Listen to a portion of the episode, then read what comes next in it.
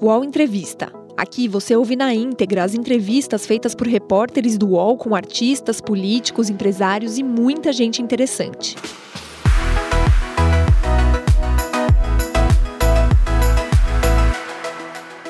Conduziu o julgamento do caso da Boate Kiss e anunciou a condenação dos quatro réus acusados por homicídio e tentativa de homicídio por dolo eventual no incêndio que deixou 242 mortos e mais de 600 feridos. As penas chegam a 22 anos de prisão. Durante um julgamento tão sensível e que atraiu milhares de espectadores, o juiz distribuiu broncas, foi duro ao pedir que advogados focassem nos trabalhos do júri e até permitiu que jurados assistissem o jogo entre Corinthians e Grêmio. O juiz Orlando Facchini Neto tem 45 anos e é formado pela Faculdade de Direito de São Bernardo do Campo. Também é mestre em Direito Público pela Universidade do Vale do Rio dos Sinos e doutor em Ciência Jurídico-Criminal pela Universidade de Lisboa.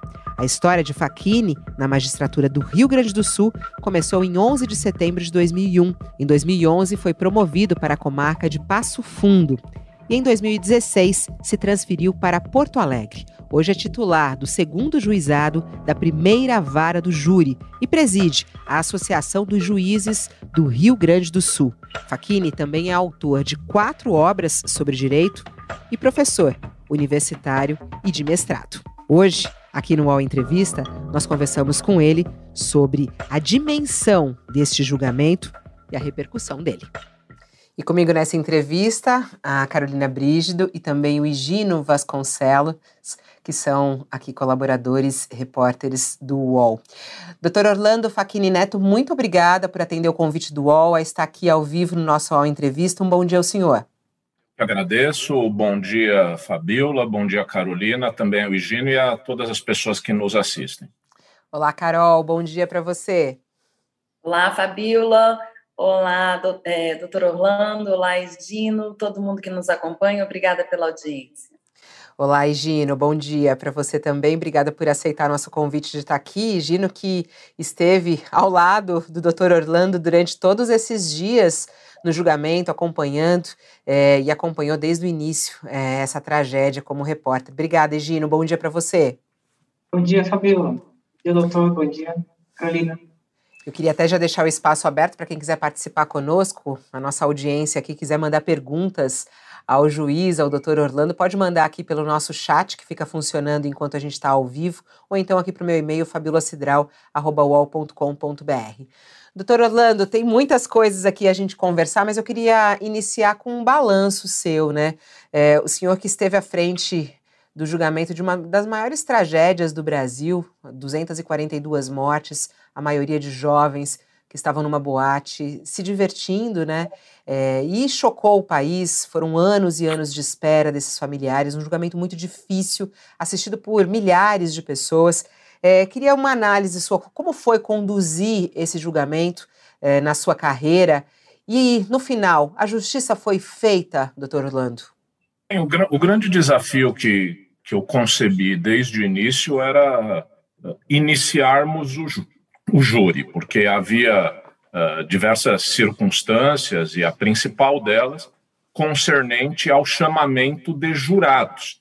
Quer dizer, jurados são pessoas da comunidade que recebem em suas residências uma intimação para participarem de maneira compulsória, por assim dizer, de um julgamento criminal. A rigor, não recebem nada, e, no mais das vezes, os júris começam às nove da manhã e terminam às seis da tarde. Há poucos casos que avançam para além desse horário, e um número ainda menor de julgamentos em que é necessário pernoitar.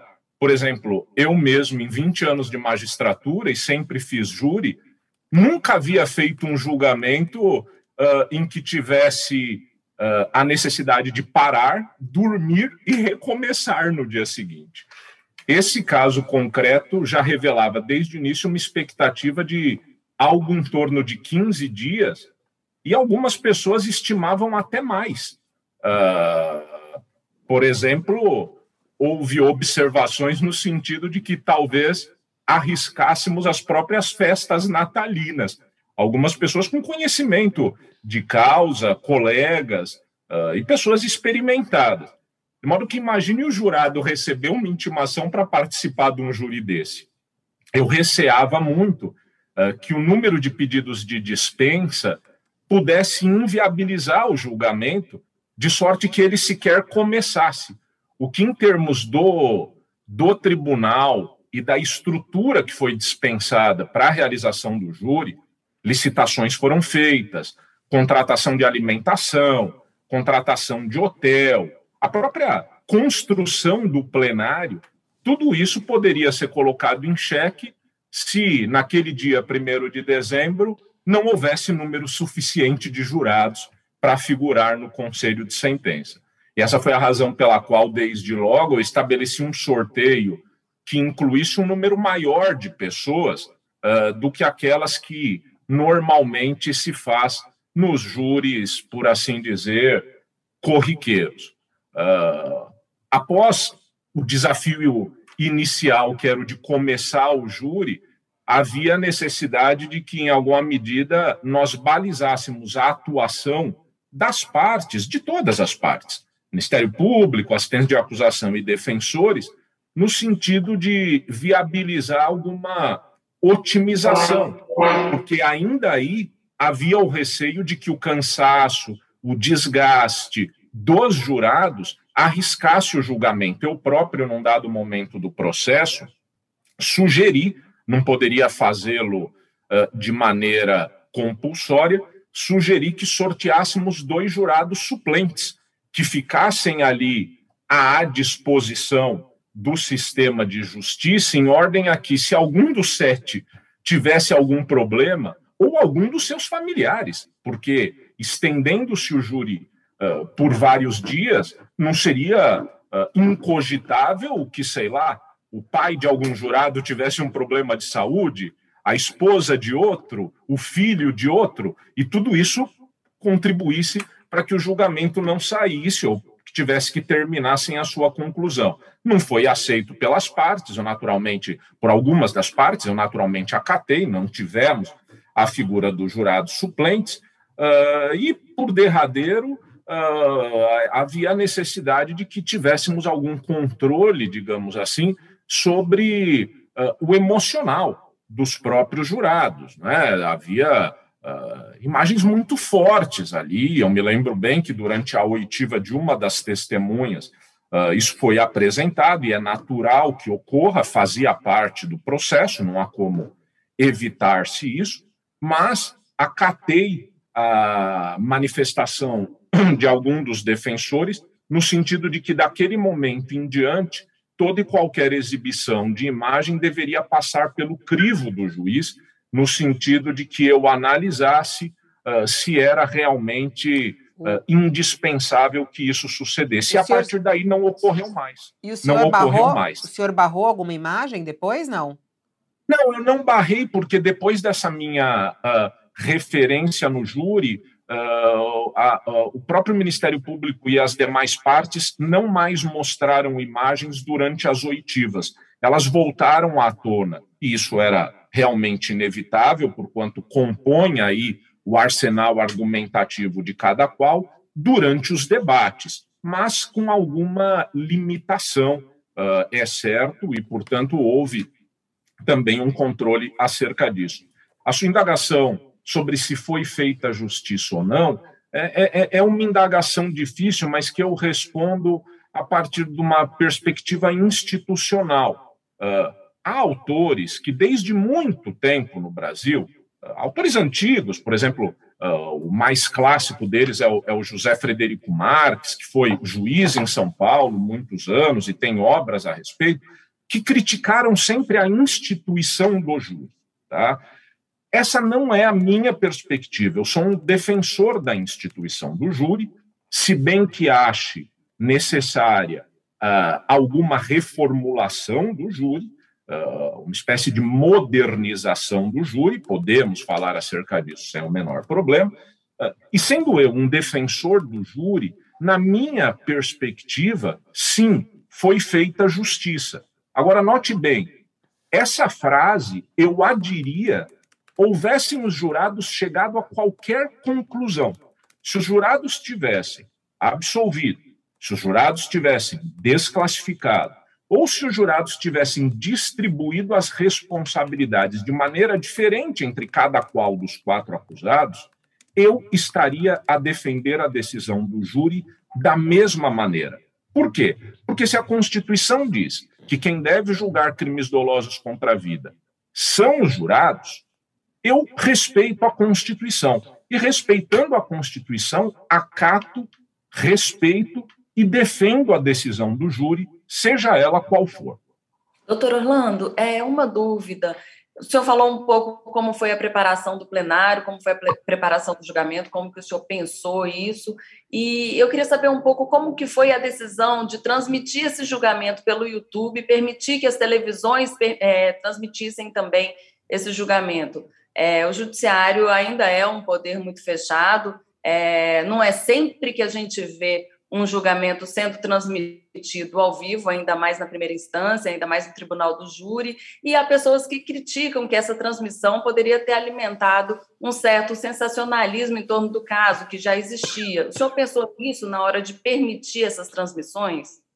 Ah, ah, eu quero crer que não houve sensacionalismo, ah, Carolina, porque, digamos, aquele ambiente interno ele te produz um tal nível de concentração e uma tal demanda de energia que é praticamente impossível nós pensarmos uh, do ponto de vista da transmissão. Tá? Uh, como, como consequência disso, eu acredito que, que não houve uh, exacerbação ou alteração no modo como cada um conduziu-se durante o júri, pela circunstância dele ter sido televisionado. Uh, eu me conheço suficientemente bem, evidentemente, trata-se de mim, mas eu também conheço todos os profissionais que atuaram ali no júri. Talvez alguns dos assistentes de acusação não, mas a bancada do Ministério Público e todos os defensores eu os conheço. E procurei ressaltar isso até no sentido de que me cabia respeitar o estilo de cada um. São estilos diferentes de atuação, uh, cada um trabalha à sua maneira, e eu posso lhe dizer: uh, nenhum deles alterou o seu modo de proceder pela circunstância do júri estar sendo televisionado. Eu também não alterei o meu jeito. É dessa maneira que eu me porto como magistrado. Isso pode suscitar críticas, e eu as aceito, isso faz parte. Quem exerce uma função pública deve admitir ser criticado. Uh, e, por outro lado, há duas coisas aí. Primeiro é a dimensão da pandemia.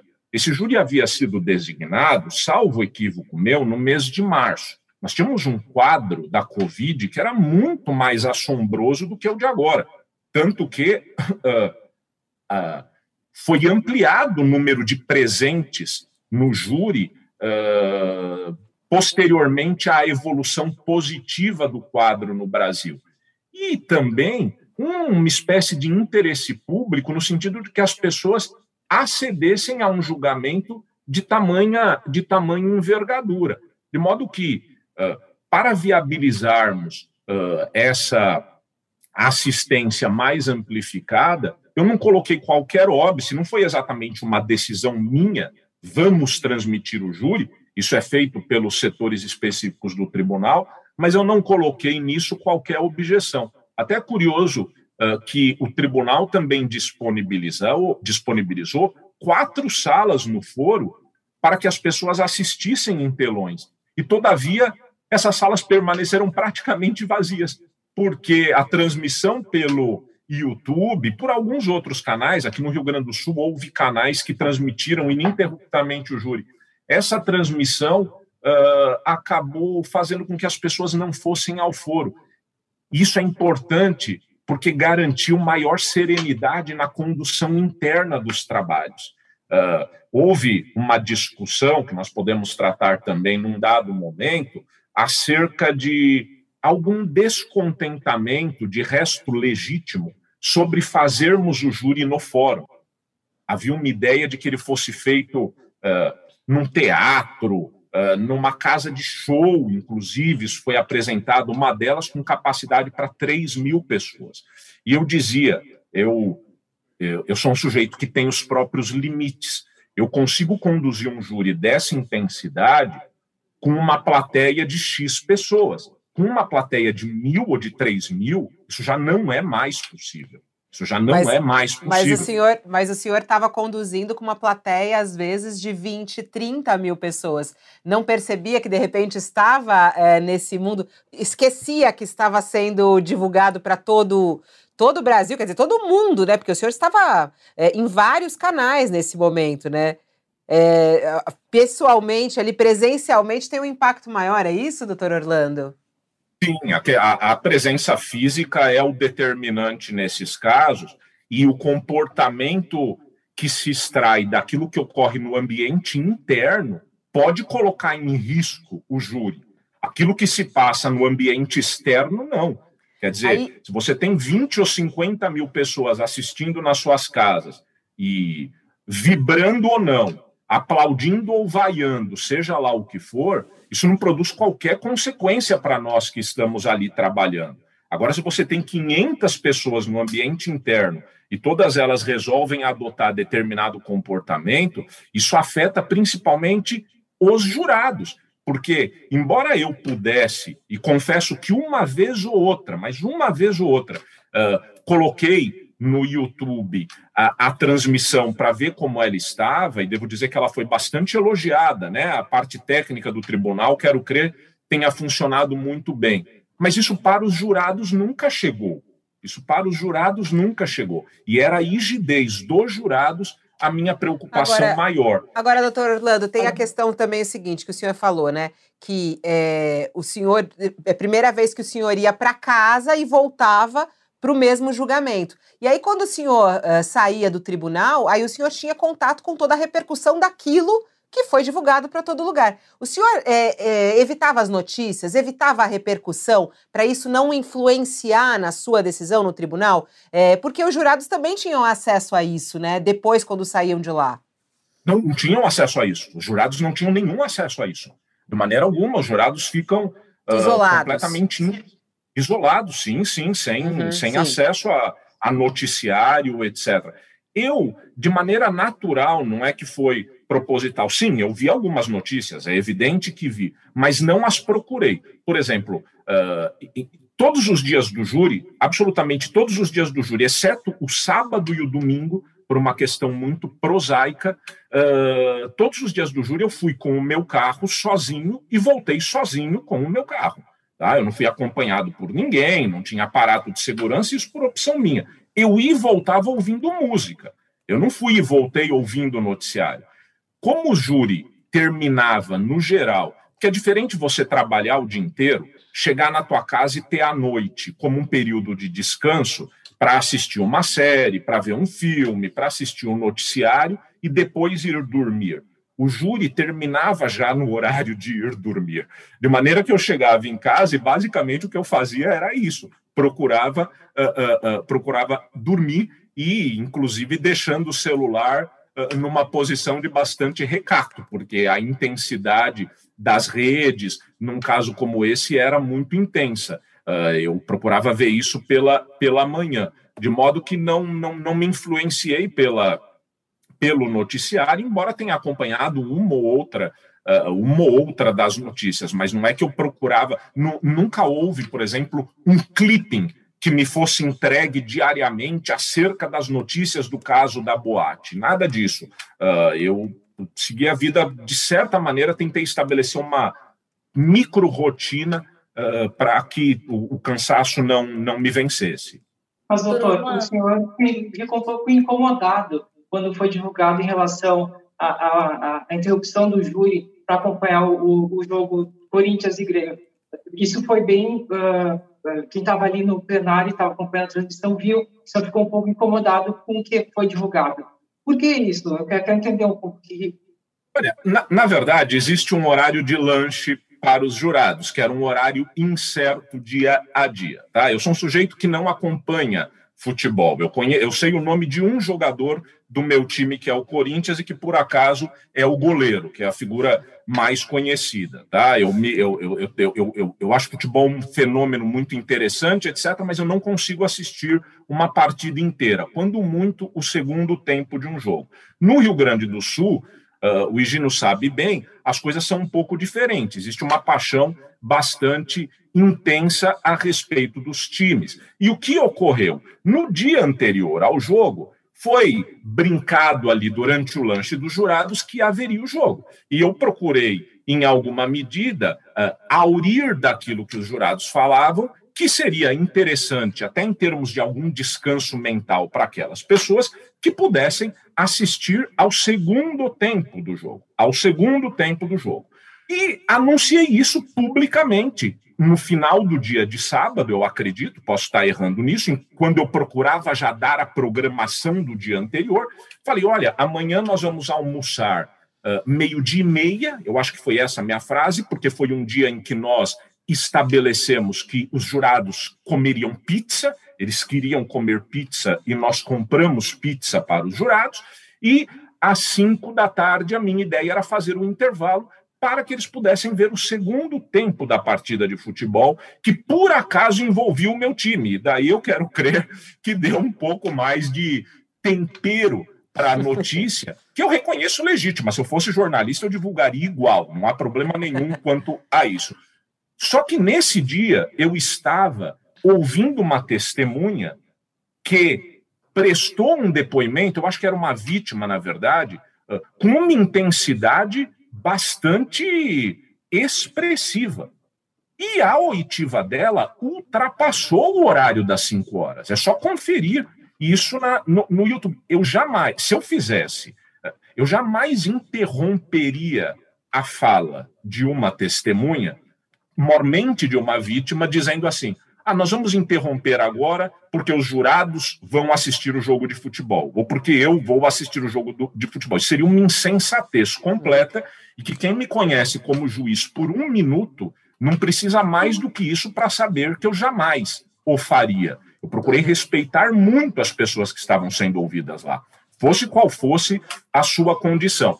Pois bem, esse, essa, essa esse depoimento terminou algo em torno de 5 e 5 ou 5 e 12, isso é necessário conferir, e aí sim eu fiz o intervalo que calhou de uh, conjugar-se com a juntos. programação que eu tinha feito no, no, no, dia anterior, e aí sim os jurados viram o segundo tempo do jogo, ou parte do segundo tempo do jogo. Doutor... Se a testemunha tivesse ou a vítima tivesse seguido a falar, eu seguiria ouvindo-a, evidentemente. Doutor Orlando, é, o assunto, né? É, o tempo está correndo aqui, já são 10 horas e meia, já são 10 e meia quase.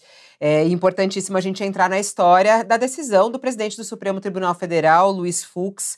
É, vários advogados, juristas dizem que essa decisão de Fux é, mandando prender os réus é, é, considerada ilegal. Eu queria saber a sua análise a respeito disso. O próprio colunista aqui do UOL, uh, o jurista Walter Mairovich, disse que essa decisão do ministro Fux ela contraria uma decisão da própria corte. Queria a sua análise a respeito da decisão de Fux do Supremo em mandar prender os réus da Boate Kiss. Isso é uma discussão jurídica algo complexa e eu vou procurar sintetizá-la. A minha posição foi exarada na decisão que proferi e que cumpriu estritamente o artigo 492-E do Código de Processo Penal, no qual se lê que condenações exaradas pelo Tribunal do Júri, quando superiores a 15 anos, ensejam a execução provisória. Ensejam a execução provisória. Eu devo dizer que eu próprio entendo que esse artigo deveria ter uma adição no sentido de viabilizar-se, sim, essa prisão, entretanto, nos casos em que a pronúncia, que é a decisão que remete o réu a júri, foi alvo de recurso. Por quê?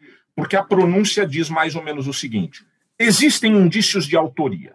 Ora, se essa decisão foi examinada pelos tribunais e os tribunais afirmaram existir indícios de autoria, Como consequência disso, quando o júri condena, a apelação da decisão do júri, que tem um âmbito restritíssimo, não será provida. Qual âmbito restritíssimo é esse? A decisão dos jurados não pode ser mudada por nenhuma corte, nem mesmo pelo Supremo, exceto quando é tomada de modo manifestamente contrário à prova dos autos. Ora, se há uma manutenção da decisão de pronúncia pelas cortes, essas mesmas cortes não têm como dizer que a decisão dos jurados é manifestamente contrária à prova dos autos. É uma questão lógica.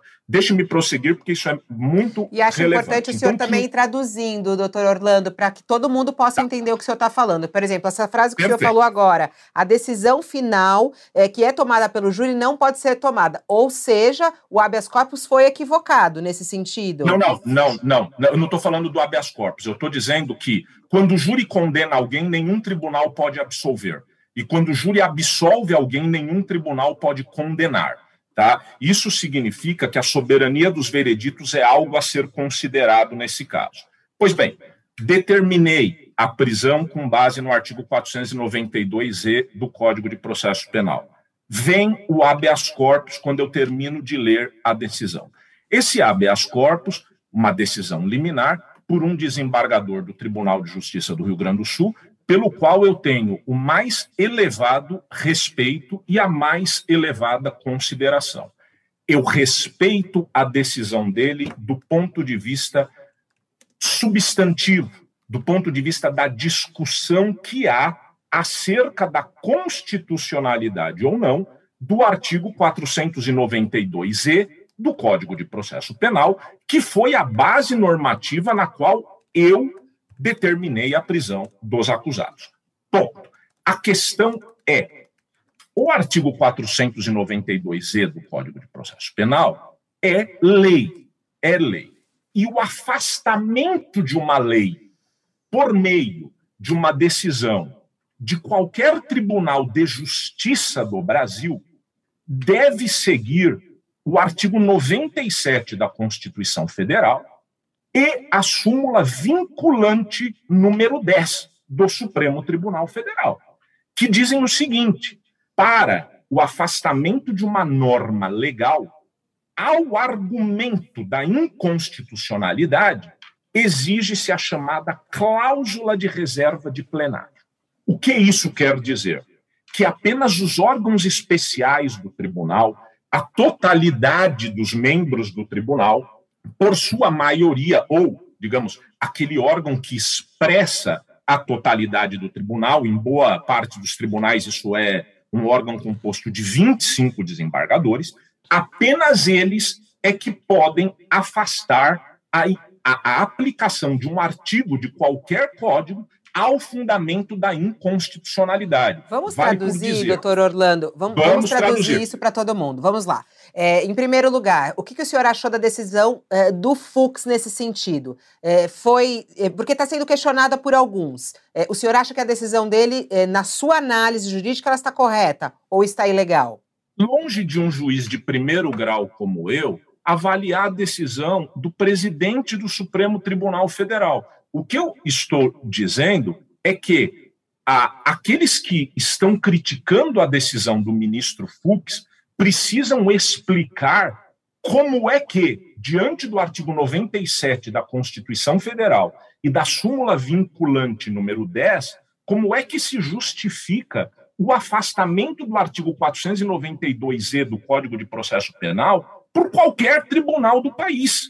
Por qualquer tribunal do país. Quer dizer, essa é a questão central. O júri o popular é soberano. O júri popular é soberano. Não, eu, eu, eu, o júri popular é soberano e as leis vigem. E a Constituição vige do mesmo modo. E o que eu estou dizendo é que o afastamento de qualquer regra legal ao fundamento de inconstitucionalidade, quando feito por tribunais, deve cumprir o artigo 97 da Constituição, e a súmula vinculante número 10. Agora, devo dizer, o descumprimento do artigo 97 da Constituição e da súmula vinculante número 10 é frequente no país. É frequente no país.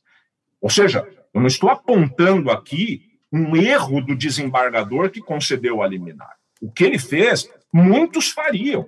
Apenas é necessário refletirmos se a, a digamos assim, a, a condição que se está a conferir a todo e qualquer julgador de uma espécie de ser ele julgador, um ministro do Supremo, que em última análise é quem tem competência para avaliar a constitucionalidade das leis, se isso não está produzindo no país, e eu estou falando em termos mais amplos, uma insegurança jurídica uh, que se torna até mesmo difícil de explicar. O UOL Entrevista volta já.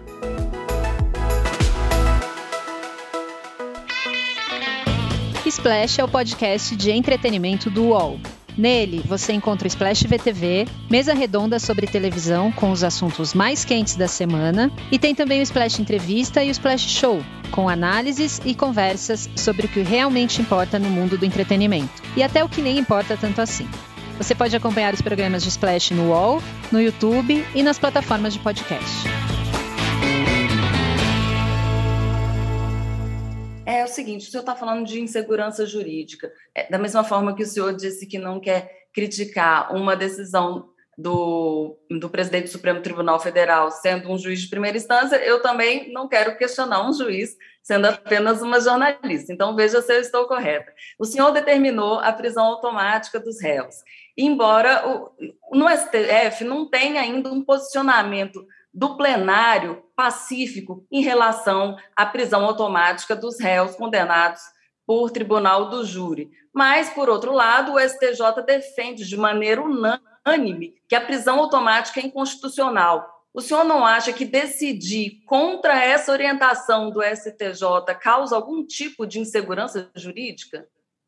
Não, porque, na minha perspectiva, uh, a discussão no Supremo, a discussão abstrata no Supremo, já tem dois votos favoráveis pela constitucionalidade do artigo 492E, que determina a prisão automática do ministro, ministro Roberto Barroso e ministro Dias Toffoli, tem um voto contra do ministro Gilmar Mendes. Entretanto, a lei tem a sua constitucionalidade presumida. O que eu devo presumir como magistrado, a rigor, aplicador das leis, é que as leis presumem-se constitucionais. Conheço as decisões do STJ e as respeito, porque, repito, a discussão substantiva pode ser feita.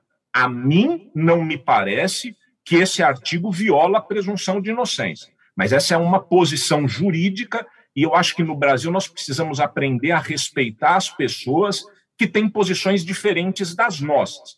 Quem pensa diferente de mim não está mal intencionado, é pautado pelas mesmas boas razões pelas quais eu sustento o meu posicionamento. Agora, o que posso lhe dizer é que, formalmente, na minha percepção, nem mesmo o STJ pode assentar a inconstitucionalidade de uma lei sem cumprir o artigo 97 da Constituição Federal e a súmula vinculante número 10. Mas, doutor, aproveitando esse, eh, essa fala do senhor, me pareceu, eu acompanhei ali de perto né, o julgamento, me pareceu que na hora de o senhor ler a sentença e em seguida o doutor Jademar quis interromper falando do habeas corpus, me pareceu que o senhor ficou um pouco surpreso foi impressão ou, ou não? O senhor de fato ficou sabendo ali na hora?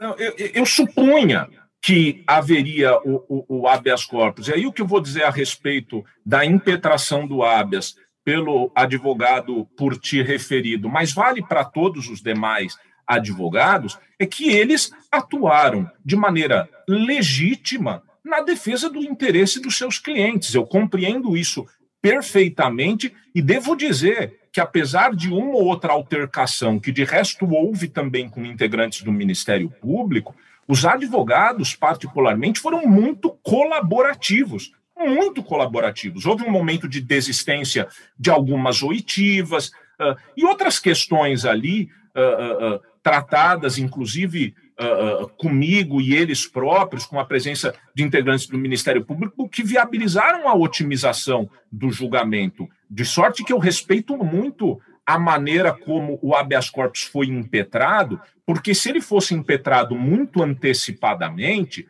talvez houvesse uma espécie de argumentação no sentido de que, olha, o advogado impetrou o habeas corpus porque ele, ele já está imaginando que o cliente vai ser condenado. E isso sendo discutido poderia ser ruim do ponto de vista da defesa. O senhor ficou então, sabendo ali na hora? O senhor ficou sabendo ali na hora ou já sabia? Não, eu fiquei sabendo ali na hora, mas internamente eu imaginava que em algum momento poderia haver a impetração do habeas corpus preventivo. Uh, até porque, repito, isso faz parte da atuação de defesa que eu respeito. É, é, eu não excluo, é que é difícil nós nos colocarmos no lugar de outras pessoas nesses casos, mas muito provavelmente, se eu fosse um advogado criminalista, eu talvez seguisse o mesmo agora, caminho. Não... Agora, há uma frustração, por exemplo, que o senhor deu a sentença, é, e a gente estava até acompanhando ao vivo, eu estava ao vivo com o senhor nesse momento, o senhor deu a sentença. E aí, imediatamente, veio o habeas corpus. A, a, os familiares ali é, das vítimas ficaram frustrados, de certa maneira. O senhor também ficou um pouco frustrado é, de a prisão não ser é, feita naquele momento ou não? Nem, nem um pouco frustrado, porque eu não tenho nenhuma alegria em mandar qualquer pessoa para o cárcere. Nenhuma alegria. Isso eu faço uh, sem nenhum, nenhum sorriso na boca. Eu sei o que é uma uh, uma cadeia, eu conheço o que é um presídio, portanto, isso não me produz nenhum sentimento de, digamos, de regozijo ou de estímulo pessoal. Por, por outro lado, em alguma medida, se nós nos deixarmos uh, influenciar somente por esses aspectos, uh, efetivamente passaremos a desconsiderar a condição daquelas pessoas que são violadas ou que são lesadas pela conduta de outros. Então, nesses casos, é importante ter uma espécie de, de neutralidade no sentido de saber-se cumpridor do dever, mas não houve nenhuma decepção e não houve nenhuma uh, alegria depois com a concessão de liminar pelo, pelo presidente uh, do, do Supremo Tribunal Federal. Não é uh, isso jamais passou e jamais passaria pela minha cabeça. Trata-se do exercício de uma atividade profissional que, inclusive, inclui algo muito uh, difícil, que é, uh, em alguns casos, ou em muitos casos, uh, ter que mandar pessoas para presídios. Presídios esses que sabemos como são no país.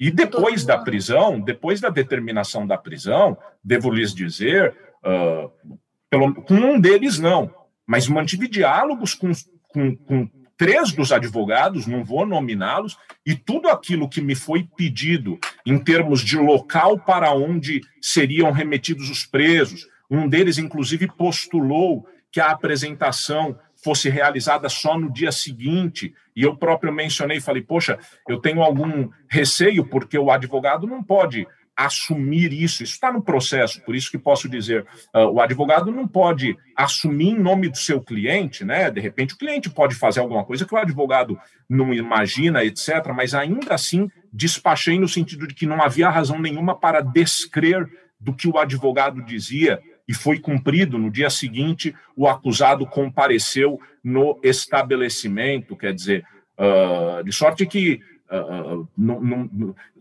não se procurou nenhuma espetacularização dessas prisões. Eu mantive contato com o meu cartório permanente no concernente a um dos acusados que se apresentou no foro e não foi divulgado para ninguém que a apresentação dar-se-ia no próprio fórum. Então, nesse sentido, uh, simplesmente procurei cumprir aquilo que acho que um juiz deve, deve fazer. Julgar, julgar um processo criminal deve ser feito sem uh, uh, sem, sem raiva, sem rancor, sem alegria, com, com, uma certa serenidade de espírito, que foi o que eu procurei estabelecer. Doutor Orlando, é, o senhor está falando em raiva, rancor, alegria, e, de certa forma, a, o Instituto do Tribunal do Júri, ele trabalha muito com esses componentes, né? Existe uma discussão não só brasileira, mas também mundial, em relação a, a como esses tribunais do júri funcionam e se eles devem mesmo subsistir no meio jurídico. O senhor acredita que, independente desse júri, mas no tribunal do júri, de um modo geral, existe um componente de vingança na hora de se decidir os casos? Não, componente de vingança não. Uh, o que eu acho é que realmente uh, nós precisamos discutir algumas coisas sobre o júri, sobretudo do ponto de vista daquilo que pode ser apresentado aos jurados. O Supremo Tribunal Federal já balizou isso num aspecto que me parece muito relevante, que é a legítima defesa da honra. O Supremo disse: olha, no Brasil nós temos plenitude de defesa. Entretanto, a tese da legítima defesa da honra, não. Ela não pode ser esgrimida em plenário. E isso me parece razoável. Uh, no essencial, estou de acordo com a decisão do Supremo Tribunal Federal. Quero crer que outros temas, do mesmo modo, devem ser vedados. Vou lhe dar um exemplo, eu já tratei sobre isso uh, em, em, algum escrito, uh, acerca da clemência, que é um tema que o Supremo ainda não discutiu. A tese da clemência pode ser problemática por exemplo, em casos, eventualmente, e que são minoritários, a maior parte das forças policiais atua com muita correção, eu respeito muito o trabalho da polícia, mas às vezes há desvios. E esses desvios, às vezes, chegam no tribunal do júri com alguma tese de defesa que pode ser assim: matou aqueles lá, mas eram bandidos, eram delinquentes, tem que matar mesmo. A mim me parece que esse tipo de tese tem que ser interditada. Não pode ser vocalizada. Portanto, mais um balizamento à plenitude de defesa. Uh, como consequência disso, talvez seja necessário nós discutirmos mesmo uh, uma possibilidade de que determinados assuntos não sejam uh, trazidos a debate justamente para não jogarem com alguma pré-compreensão do jurado, que é membro da sociedade, uma pessoa sem estudo aprofundado em direito, e que pode eventualmente cair nesse tipo de discurso, inclusive porque o apelo a esse tipo de discurso pode vir acompanhado de alguma teatralização. Então, nesses casos, eu não tenho a menor dúvida da necessidade de nós balizarmos esses temas. Doutor, aproveitando uh, eu queria entender, é, eu sei que é difícil a gente resumir 10 dias de julgamento, uh, mas teve algum, algum desses dias ou algum depoimento específico que o senhor considerou uh, mais uh, difícil, uma parte mais difícil do julgamento? a gente se deparou, e muita gente que estava em casa acompanhando, com relatos muito fortes, né, doutor Orlando? Relatos muito fortes, eu procurei, em alguma medida, garantir que essas pessoas não fossem revitimizadas, eu não sei te apontar, porque eu, eu, eu procuro já estar tá projetando o futuro e não fiz um resgate dia por dia, depoimento a depoimento. Te confesso que já esqueci até algumas coisas e talvez esse seja um mecanismo interno uh, meio defensivo. Uh, o que eu posso lhe dizer do ponto de vista pessoal é que o sábado, o sábado foi um dia muito difícil para mim. Uh, eu não sei explicar por quê, Uh, eu não vou rever no YouTube o julgamento, seria uma completa. Essa, não, não, quero. o trabalho foi feito, ele está tá ali, ele está sob o crivo da opinião pública. É bom que as pessoas debatam, faz parte, mas o sábado foi um dia em que, em alguma medida, eu estava preocupado mesmo de que a gente tivesse que avançar um outro final de semana. Existe um simbolismo do final de semana, né? Como um momento de, de recato, de descanso, de convívio. E eu tinha algum receio de que se nós ingressássemos num outro final de semana, para os jurados tudo se tornasse muito muito penoso. Então, eu te diria assim, todo o sábado, que foi o único sábado uh, uh, de júri, efetivamente, todo o sábado foi particularmente difícil para mim. O senhor acha, tem, vê a chance é, de é, esse, esse julgamento ser anulado e determinar um novo júri, uh, o TJ determinar isso? Como é que o senhor vê a possibilidade, é, até na defesa, né, que vai ser apresentada aí, eles vão recorrer, como é que o senhor vê a possibilidade do anulamento desse julgamento que o senhor conduziu? Olha, eu procurei evitar ao máximo qualquer irregularidade, uh, seguir o Código de Processo Penal uh, em tudo quanto se apresentou. Logo no início, nós tivemos uma discussão sobre o sorteio dos jurados, que aqui no Rio Grande do Sul se mostra os jurados, e um dos defensores objetou, dizendo que deveríamos ler o nome dos jurados, ele se levantaria, o Ministério Público discordou e eu fui ao Código de Processo Penal e concordei com a defesa e procedi dessa, dessa maneira. Uh, agora, o julgamento dos recursos compete ao tribunal. Uh, eu sempre refiro que, num caso de tamanha intensidade, em alguma medida é necessário também compreendermos, e eu mencionei isso no júri, que alguns pequenos equívocos podem ter sido cometidos, alguns erros podem ter sido cometidos, inclusive pelo magistrado, no caso, eu próprio. Agora, é necessário dimensionar qual o equívoco que eventualmente tenha sido cometido diante da magnitude do caso e das próprias dificuldades uh, para, uh, uh, para a sua realização. Mas, independentemente disso, eu respeitarei toda e qualquer decisão que vier do tribunal e, da, e das cortes das cortes superiores. Eles saberão, tenho certeza disso, de que houve ali na presidência dos trabalhos um juiz que se esforçou muito, se esforçou muito para que esse fosse o único julgamento do caso da Boate Kiss. Esse sempre foi o meu grande, uh, o meu grande objetivo, de não termos que, daqui um ano, dois anos, três anos, repristinar esse caso e, portanto, procurei atuar aí da maneira mais uh, uh, uh, serena possível, no sentido de que esse fosse o julgamento do caso. Agora, eventualmente, podem compreender de maneira diferente e a mim cumprirá, caberá aceitar as decisões que vierem sem o menor problema. Doutor Orlando, no meio jurídico, o senhor foi criticado pela sentença, pela dosimetria da pena, especialmente. O senhor não acha que foi uma pena muito dura, considerando que se trata de um homicídio simples? Olha, há, duas coisas aí. Primeiro, a questão do dolo eventual, né, que é uma, um tema que tem sido muito debatido uh, e que eu acho que é uma discussão muito saudável, uma discussão teórica uh, muito importante. Eu procurei fazer referências a isso na, na sentença. Lembro, entretanto, que a plausibilidade do dolo eventual foi afirmada pelo juiz que pronunciou os réus na comarca de Santa Maria, o colega que instruiu a primeira fase do julgamento, colega sério, colega competente. Houve recurso para o tribunal e foi dois a um no tribunal. Dois desembargadores disseram: é plausível o dolo eventual, vai a júri. Um discordou. Em vista disso, surgiu um outro recurso para o próprio Tribunal de Justiça do Rio Grande do Sul. Empatou 4 a 4. 4 a 4.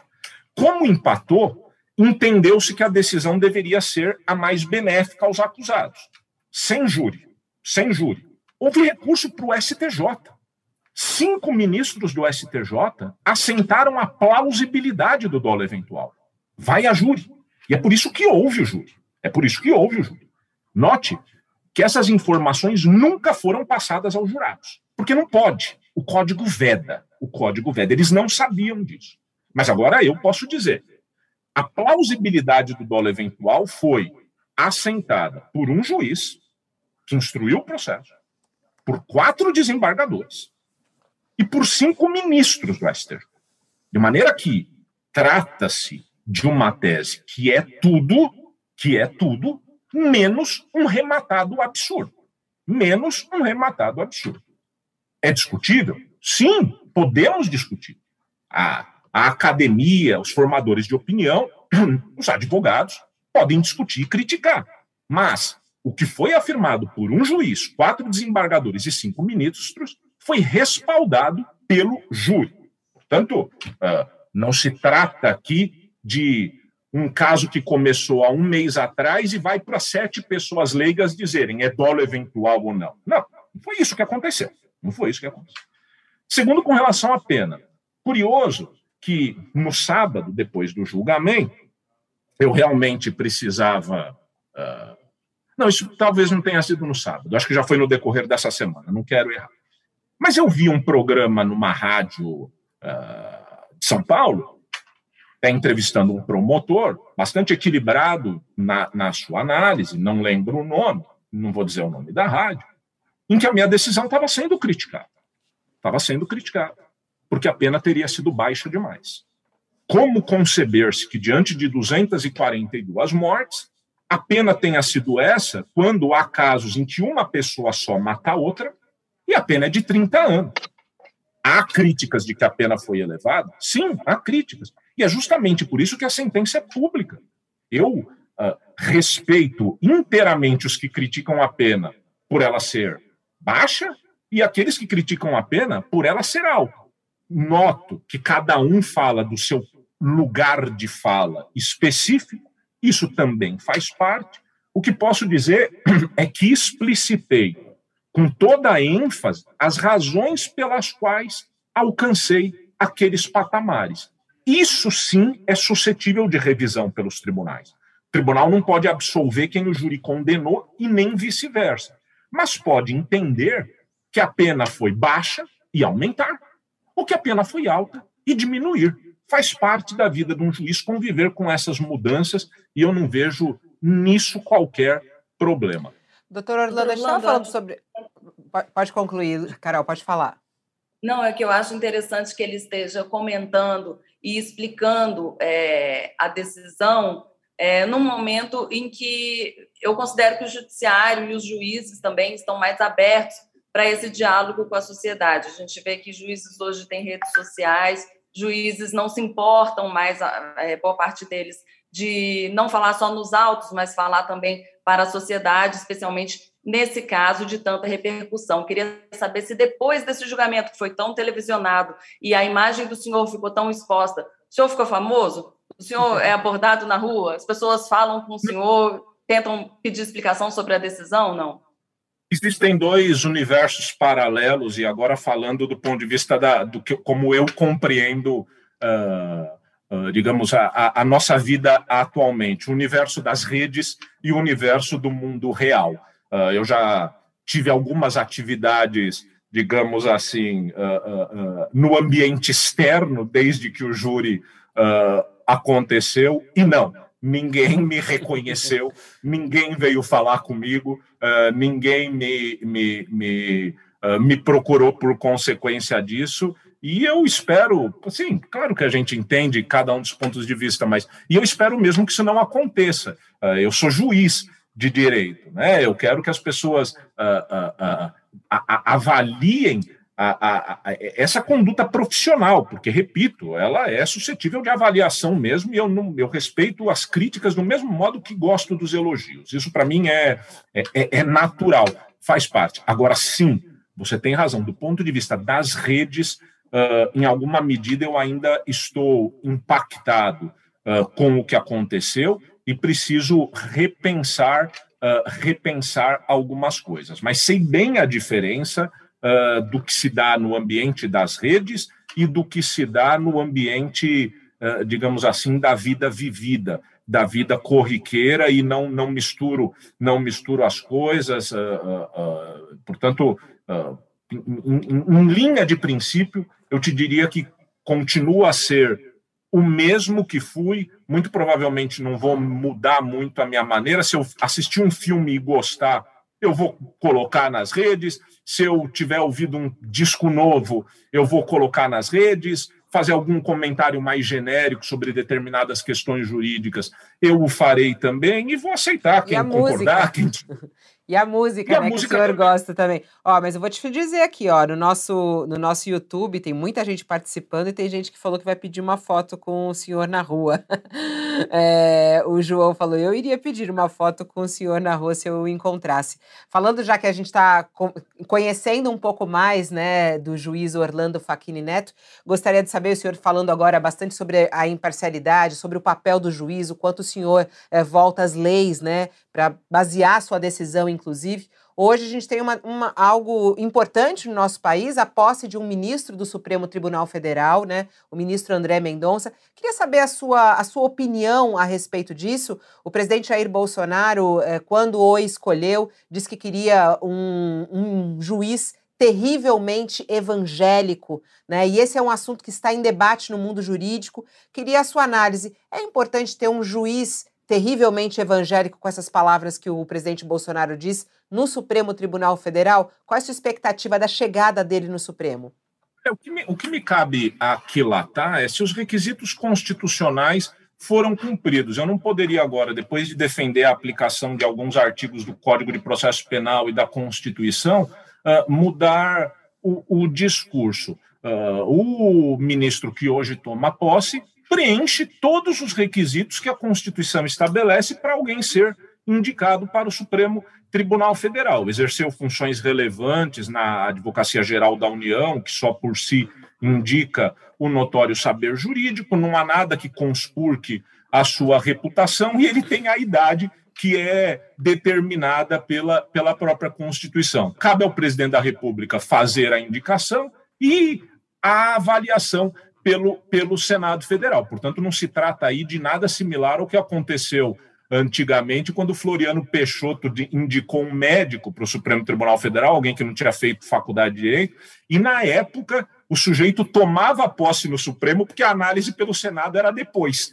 E aí ele foi recusado pelo Senado, mas já tinha proferido alguns votos. A expectativa é de que o ministro desempenhe uh, um, um, um, bom trabalho. É um cargo da mais alta envergadura, é um cargo que, que enobrece uh, qualquer caminhar jurídico, e eu espero que ele tenha uh, êxito nisso. A questão da religião, ela se me afigura, digamos assim, secundária, na medida em que não é um requisito constitucional. Se o presidente da República, a partir dessa característica, uh, encontra alguém que cumpra os requisitos constitucionais, uh, não me parece só por si inidôneo. Não me parece só por si inidôneo. É natural que os presidentes da República indiquem para as Supremas Cortes, isso acontece no Brasil e muito claramente nos Estados Unidos, muito claramente nos Estados Unidos, pessoas que tenham alguma afinidade com o seu pensamento.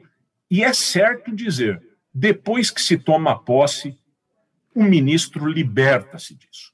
O ministro liberta-se disso. É bastante tempo de atividade no Supremo e ele vai construindo a própria história. Eu quero acreditar, o tempo dirá, me cobrem daqui, sei lá, dois, cinco, dez anos, quando o ministro André Mendonça ainda estiver desempenhando suas funções no Supremo, Acho que as pessoas nem vão mais se lembrar que houve essa frase quando ele foi uh, indicado. Para mim, é possível ser um bom ministro do Supremo Tribunal Federal sendo terrivelmente evangélico, terrivelmente ateu, terrivelmente católico, terrivelmente umbandista, terrivelmente qualquer, qualquer religião. A população brasileira tem pessoas das mais diversas concepções religiosas e não há problema que a sua Suprema Corte, em alguma medida, uh, englobe tudo isso. O direito está, a aplicação do direito preponderará, tenho certeza, sobre as concepções pessoais que, as pessoas, que, a, que os indivíduos tenham, determinadas aí sim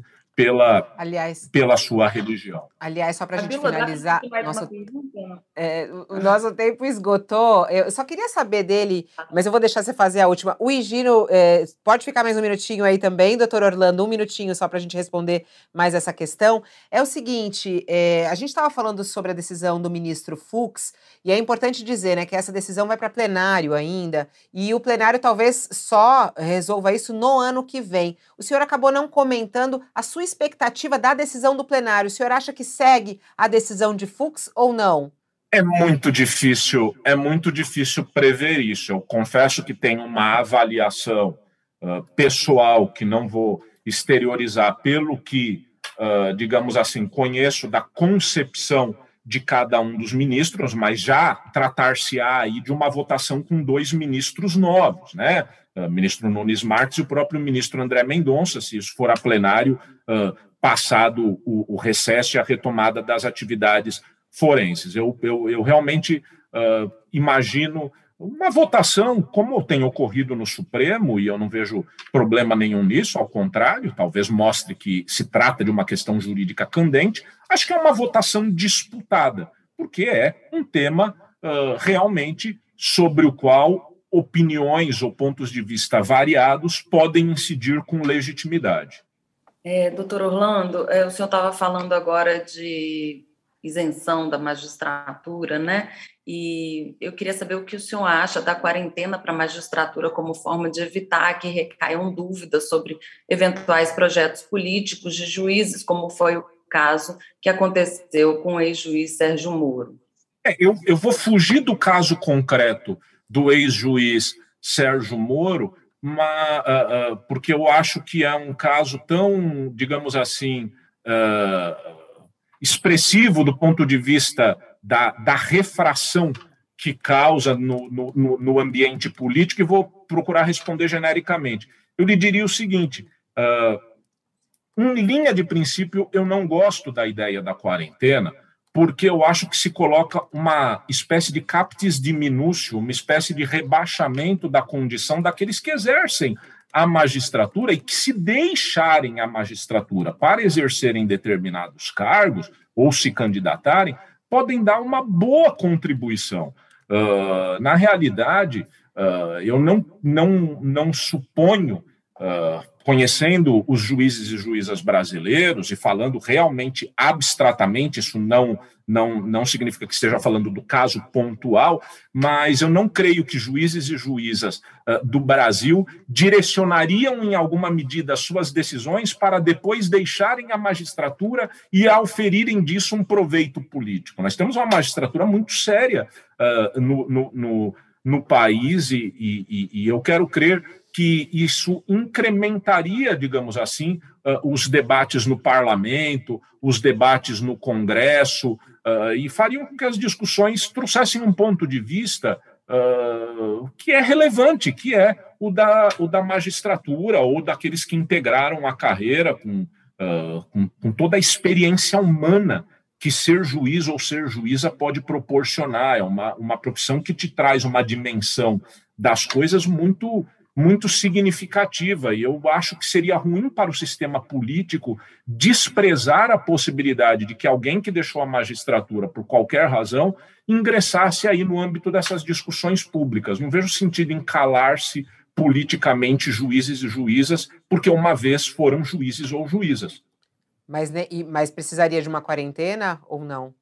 A quarentena já existe, né? Você precisa deixar a magistratura com um período de antecedência. Evidentemente, o juiz não pode sair da carreira em setembro para ser candidato em outubro. Né? Agora, ampliar essa quarentena para quatro anos é que me quatro ou três, acho que é quatro anos, né? Que está na discussão, uh, uh, é algo que me parece desarrazoado. É algo que priva o sistema político de figuras que tiveram uma atuação pública importante, que podem contribuir com o discurso, com a, com a formação, uh, uh, uh, digamos assim, da, do debate nacional. Doutor Orlando Facchini Neto, queria agradecer imensamente a nossa conversa aqui. É, bombou aqui na audiência, muita gente nos acompanhando é, e acompanhando a sua fala. Muito obrigada mesmo. É bem, é bem interessante a gente acompanhar o trabalho de um juiz. O senhor se prontificou aqui a falar conosco, a trazer os detalhes de tudo que passou nesse período de um julgamento tão importante. Bom trabalho ao senhor e até uma próxima oportunidade. Muito obrigado e bom dia a, a, a todos. Eu que agradeço. Obrigado. Carol, muito obrigada. Até a próxima. Obrigada, Fabíola. Obrigada, Egino. Obrigada, doutor Orlando. Volte sempre. E eu, Egino, também. Muito obrigada, Egino. Até. Obrigado, pessoal. Até. Agora são 11 horas e 7 minutos e assim a gente encerra mais um UOL Entrevista. Muito obrigada pela sua audiência, pela sua participação. O UOL Entrevista e outros podcasts do UOL estão disponíveis em uol.com.br/podcast. Os programas também são publicados no YouTube, Spotify, Apple Podcasts, Google Podcasts e outras plataformas de distribuição de áudio.